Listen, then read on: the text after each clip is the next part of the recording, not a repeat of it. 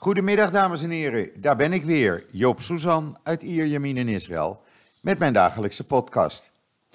Ja, een hele gevarieerde podcast met een, uh, ja, ook een ontroerend uh, moment erin. Uh, en schokkend eigenlijk. Maar ja, het is het nieuws in Israël. En ik ga dat met u doornemen. Allereerst even, oh ja, dit is de laatste uh, podcast van deze week. Dat weten de vaste luisteraars inmiddels. Morgen is het vrijdag. Joop is dan altijd bezig met schoonmaken van het huis, boodschappen doen. En allerlei dingen waar je door de week uh, geen tijd voor hebt. En uh, dan hebben we Shabbat en zondag is weer de eerste werkdag. En dan kom ik weer bij u terug met een nieuwe podcast natuurlijk.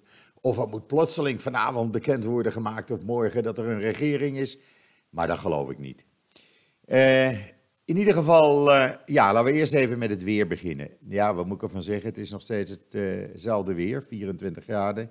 Overdag heerlijk, s'avonds wat frisjes, zo'n 16 graden. In de nacht een paar graden lager, maar het blijft gewoon zo. Dus ja, het weekend ziet er ook weer lekker uit. En de eerste regenbui, nou, misschien in de loop van volgende week ergens. ja, en dan het nieuws in Israël. Uh, laat ik eerst met, met, dit beginnen. Er is een, uh, een, schokkende video. Ik vind hem schokkend. U kunt het ook zien op joods.nl, de video. Is online verschenen. Die is door een moeder uit een van de plaatsen in Zuid-Israël, in Ascalon. Uh, dinsdagavond opgenomen, een video, toen ze met haar kinderen in de schuilkelder zat. Voor 20 minuten. Uh, bleek achteraf een vals alarm te zijn. Maar in die, in die video zie je dat als de moeder uh, zegt: Oké, we kunnen er weer uit, we gaan weer naar huis. Zie je die kinderen trillen. Oh, ongelooflijk. Je ziet ze huilen, ze beven. Uh, en ze weigeren de schuilkelder eigenlijk te verlaten. Ruud Svilman, die uh, filmde haar kinderen tijdens dat verblijf in de schuilkelder. En ze haalt uit naar de huidige Israëlische leiders. En ze zegt dat zij niet begrijpen, de kinderen, dat de leiders niet begrijpen hoe kinderen in Zuid-Israël lijden iedere keer dat er weer een luchtalarm is vanwege projectielen, raketten, mortieren, brandende ballonnen uit Gaza.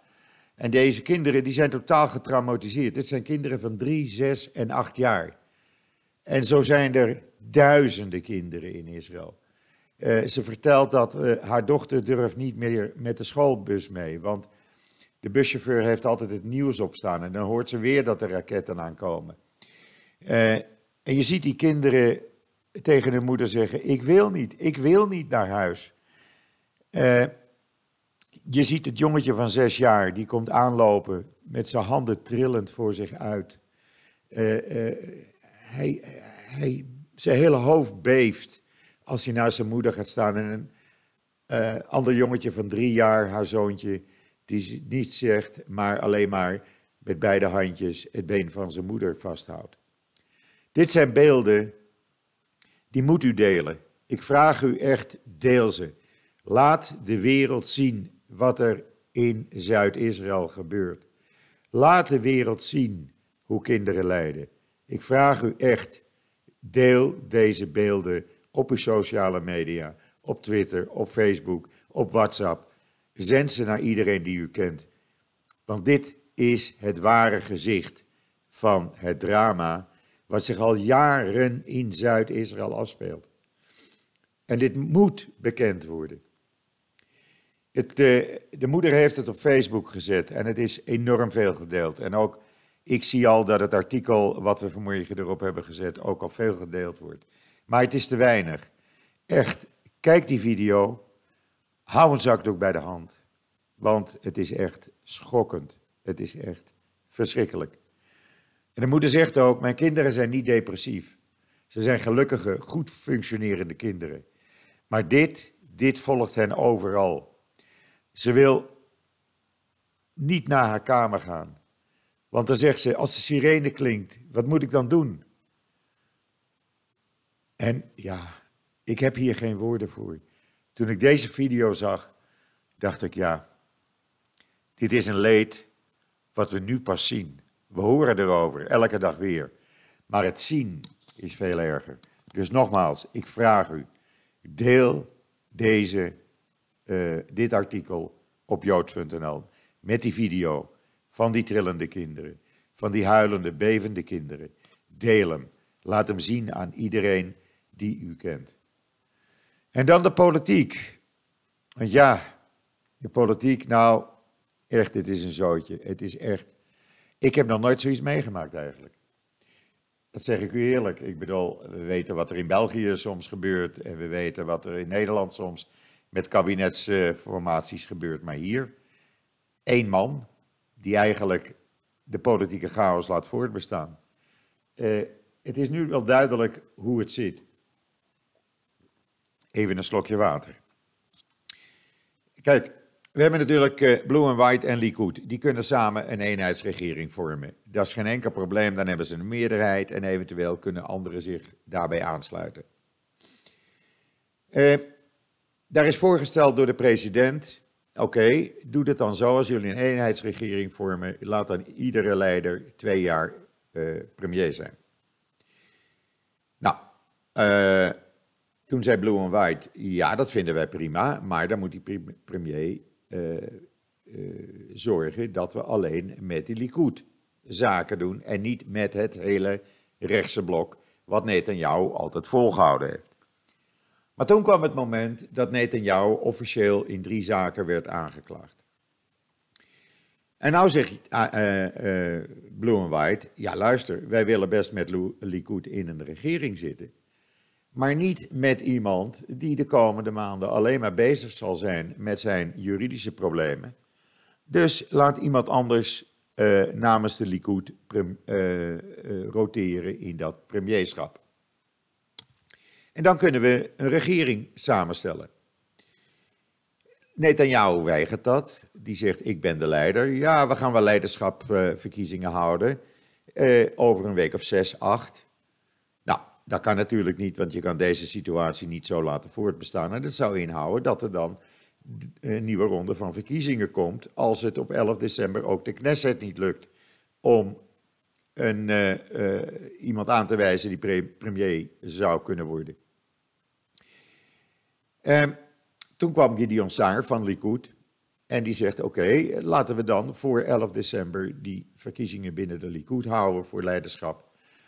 En als ik, het, eh, als ik de nieuwe leider word, oké, dan hebben we binnen 24 uur een regering. Nou, zegt Blue White, prima, daar, daar kunnen wij, uh, wij kunnen met jou zaken doen. Nee, zegt jou, dat gaan wij helemaal niet doen. Uh, die leiderschapsverkiezingen, zoals ik net zei dus, die gaan we pas over een week of zes, acht doen. En ja, hij probeert gewoon aan alle kanten de zaken te blokkeren.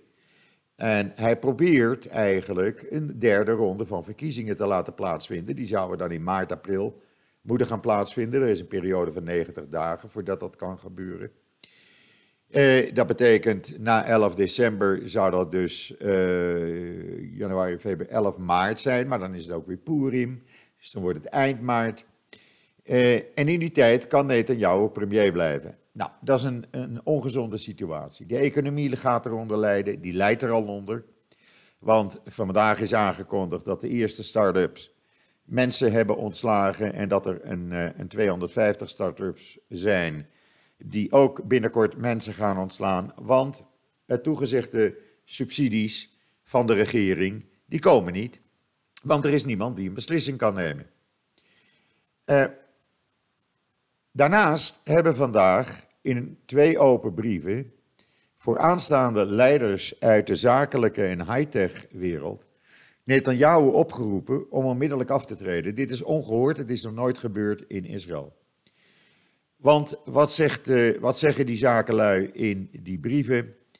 Uh, in de eerste vandaag gepubliceerde brief riepen tientallen vooraanstaande Israëlische ondernemers op om een einde te maken aan het aanzetten van haat tegen overheidsinstanties. Daar bedoelen ze mee het uh, department van uh, de openbare aanklagers.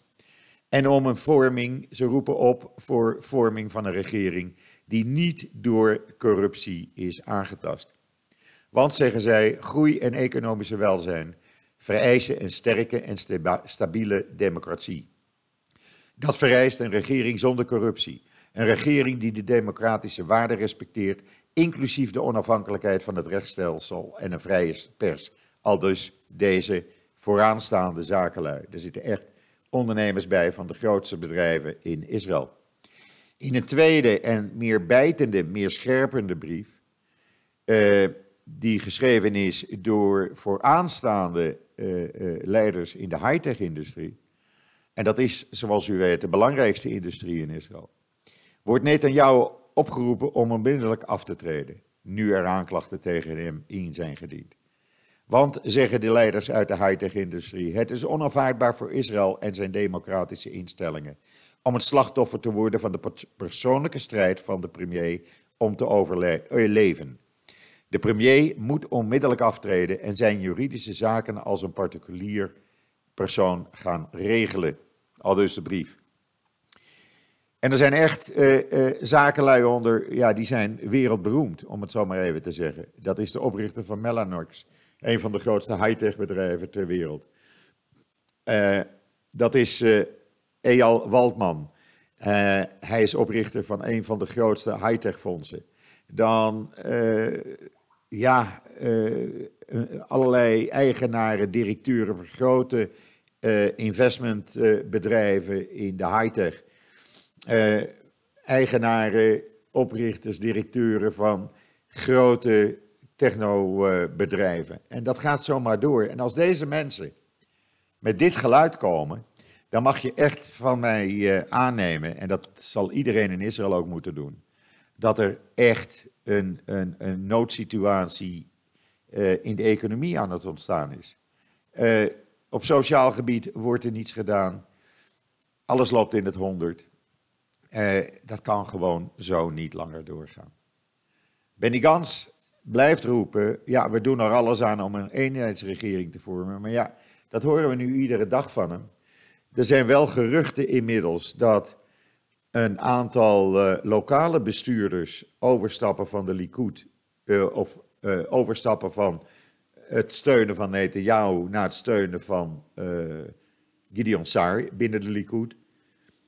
Als daar voldoende steun voor hem komt, dan zou dat wel eens kunnen zijn dat er geforceerd binnen de Likud binnenkort een, een verkiezing om, voor een nieuwe leider zal plaatsvinden. Ik mag het hopen, want deze situatie kan echt niet zo door blijven gaan. Op sociaal gebied, de oude vandaag, mensen die geld van de staat krijgen om iets te laten repareren of wat dan ook. Er wordt geen geld gegeven. Alles ligt al een jaar stil. Want vergeet niet, december verleden jaar werd deze regering demissionair. We hebben inmiddels twee verkiezingen gehad. Netanyahu heeft twee keer de kans gehad een regering samen te stellen. Het lukt hem niet. Zeg dan: Oké, mensen, ik heb mijn best gedaan. Laat een ander het stokje maar overnemen. Dat is wat hij moet doen. En dan kunt u zeggen: Ja, maar jij eh, bent nooit een Netanyahu-fan geweest. Ik ben een realist. En het maakt mij niet uit wie het land bestuurt, maar het land moet wel bestuurd worden. En Netanyahu heeft dat heel goed gedaan. Die heeft uitstekende dingen voor het land gedaan. Echt waar, daar kan niemand aan ontkennen. Hij heeft het land opengemaakt voor uh, de high-tech-industrie, voor de Arabische wereld. Maar op een gegeven ogenblik, ja, dan is je tijd om en dan moet je een ander de kans geven. En niet blijven hangen aan dat premierschap alleen maar om te zorgen dat je niet de gevangenis ingaat. Want dat is de situatie. Goed, ik heb mijn zegje hierover gedaan. We zullen zien in het weekend wat er gebeurt, maar ik ben er niet positief over. Ik hoop dat ik ongelijk krijg. En dan eh, even nog terzijde. Gisteren tegen het eind van de middag hebben we nog een nieuwe kolom van onze inmiddels vaste columnschrijver Rob Fransman erop gezet op JoodsNL. Uh, Lief heet die kolom. En het is echt, het is een schitterende column geworden van Rob. En we zijn enorm blij dat hij elke paar dagen met een nieuw uh, verhaal op joods.nl komt. Lees het even. Het is echt, uh, echt leuk om te doen. En dan ja, het is donderdag. Dus tijd voor een nieuw recept, zoals we dat noemen. Een kosher recept, maar goed, je kan het ook zonder kosher vlees maken natuurlijk. In ieder geval, ik ken dit recept, want uh, mijn overleden geliefde maakte dit regelmatig. En het is toch lekker. En wat is het dan, Joop? Nou, het zijn zoetzure gehaktballetjes. En dat is echt, ja, je likt je vingers erbij af. Eh, je kunt het met rijst eten of opgebakken aardappeltjes. Nou ja, dat moet je zelf dan maar weten. Maar het is gewoon een lekker recept. Het is makkelijk te maken. Het recept staat op joods.nl. De bereidingswijze staat op joods.nl. En de ingrediënten, die staan natuurlijk op, op joods.nl. Dus alvast, eet smakelijk, zeg ik dan. En dan eh, voor de postzegelverzamelaars. En ik weet dat altijd veel mensen postzegels verzamelen. Er is in een beperkte oplage, en die kunt u online bestellen, een nieuwe set Israëlische postzegels uh, uitgekomen. En die tonen de eerste torenrol die de ruimte in ging. En ze zijn werkelijk prachtig. Kijk eventjes op uh, joods.nl in het artikel, want daar staan de postzegels pontificaal. En ook de Joodse astronaut, de Amerikaanse Joodse astronaut, die die Torah-rol meenam. En dat was uh, uh, al in 1985, ik was het eigenlijk alweer vergeten. Maar het is een leuk verhaal, lees het maar even op joods.nl. En dan, ja, jammer voor de Israëlhaters zeg ik dan. Maar journalisten uit Saudi-Arabië, Kuwait en Irak hebben de afgelopen dagen eh, door Israël gereisd. Ja, er waren ook nog twee muzikanten uit uh, Irak, geloof ik, bij. En uh, ja, dat is georganiseerd door het ministerie van Buitenlandse Zaken, de afdeling Arabische Media. Die organiseerde dat. En dit is al voor de tweede keer in vier maanden dat er een delegatie journalisten, uh, artiesten uit Arabische landen door Israël reisde. Het is natuurlijk geweldig dat dat nu gebeurt. Uh, deze keer bestond het dus uit leidende journalisten, bekende journalisten in Saudi-Arabië, Kuwait, Irak en Egypte en twee muzikanten uit Irak. Uh, dat zijn landen op Egypte na waar Israël dus geen diplomatieke banden mee hebben. Uh, de man die het organiseerde hier in Israël, die zegt, ja, ik weet niet of de regeringen van die landen op de hoogte zijn. Mogelijk wel, mogelijk niet. Maar hij zegt, dat, dat interesseert mij eigenlijk niet zo. Ik nodig die mensen uit. Want ik heb te maken met mensen en niet met regeringen. Uh, en hij voegt eraan toe dat hij kende sommige leden van de delegatie uh, via de sociale media pagina's van het Israëlische ministerie van Buitenlandse Zaken. Want die heeft uh, honderdduizenden volgers op hun Arabische Facebook- en Twitterpagina's. Gaat u maar eens kijken.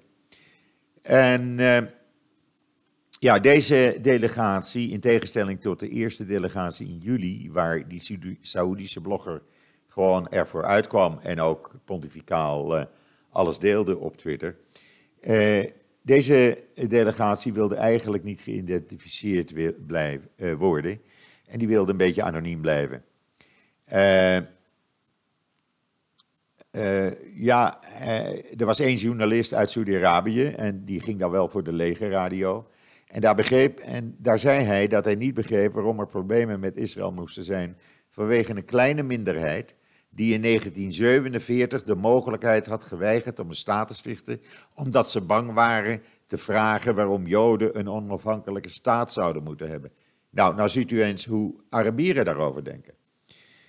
Uh, het is bijzonder en ik, ik, ik ben ervan overtuigd dat dit ook gaat werken uh, ten goede van de banden tussen Israël en de Arabische wereld.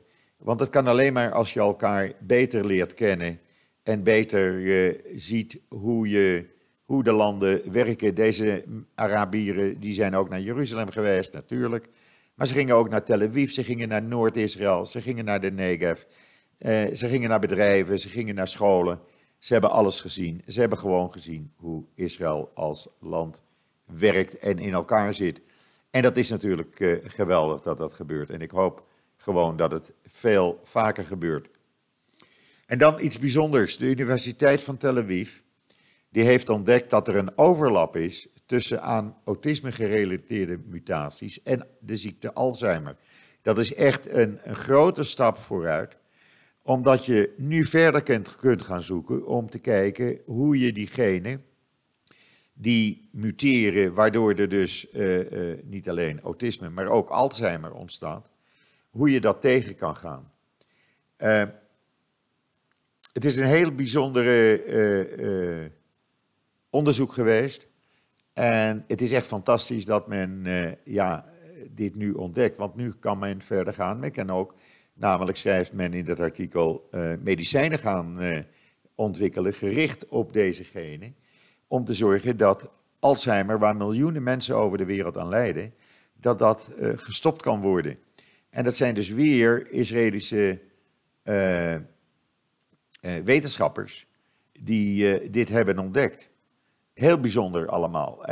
ik kan u wel zeggen, er komt nog meer medisch nieuws vandaag en morgen op joods.nl.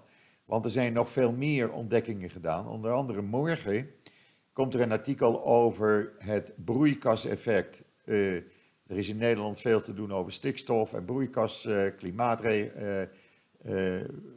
klimaatverandering. Nou, ze hebben hier in Israël op het Weizmann Instituut, hebben ze tien jaar lang een onderzoek gedaan.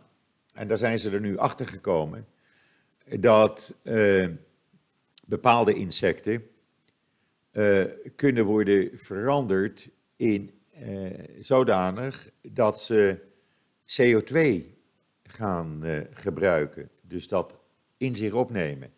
Waardoor dus het CO2-gehalte in de lucht enorm gaat verminderen. Dat heeft tien jaar geduurd, een onderzoek aan Nederland. Dus u kan zien, hier, ook hier in Israël is men drukdoende om het milieu aan te pakken. En dat doet men niet zoals in Nederland met wetten uh, van je mag, niet meer, je mag maar honderd rijden en je mag niet meer bouwen. En uh, we gaan plotseling allerlei noodwetten afkondigen. Nee, doe er gewoon onderzoek naar. Zorg voor concrete oplossingen zoals hier in Israël gebeurt dan ben je veel beter uh, aan de gang dan uh, dat je een beetje aan blijft uh, rommelen, zoals ik het vaak, vaak noem. wat is er dan nog meer in Israël aan de hand? Ja, buiten het mooie weer en buiten het feit dat het al hier de hele week Black Friday is, maar ik geloof dat dat in Nederland ook het geval is. ja, heeft men het hoofdzakelijk toch wel alleen maar over uh, het feit dat uh, ja, de politiek dat dat een bende is. En het lijkt wel of de mensen zo langzamerhand een beetje, een beetje immuun worden ook. men is het allemaal zat wat er gebeurt in die politiek. De enige die niet op kritiek hoeft te rekenen is president Rivlin. Want waar ministers en premier er soms een puinhoop van maken, dan komt president Rivlin en die komt de plooien weer even gladstrijken.